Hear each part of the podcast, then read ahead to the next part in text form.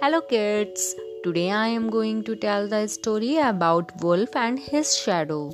A wolf left his lair one evening in fine spirits and, and an excellent appetite. As he ran, the setting sun cast his shadow far out on the ground, and it looked as if the wolf were a hundred times bigger than he really was. Why, exclaimed the wolf proudly, see how big I am.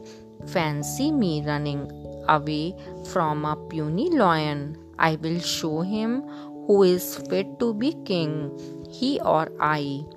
Just then, an immense shadow bloated him entirely, and the next instant a lion struck him down with a single blow.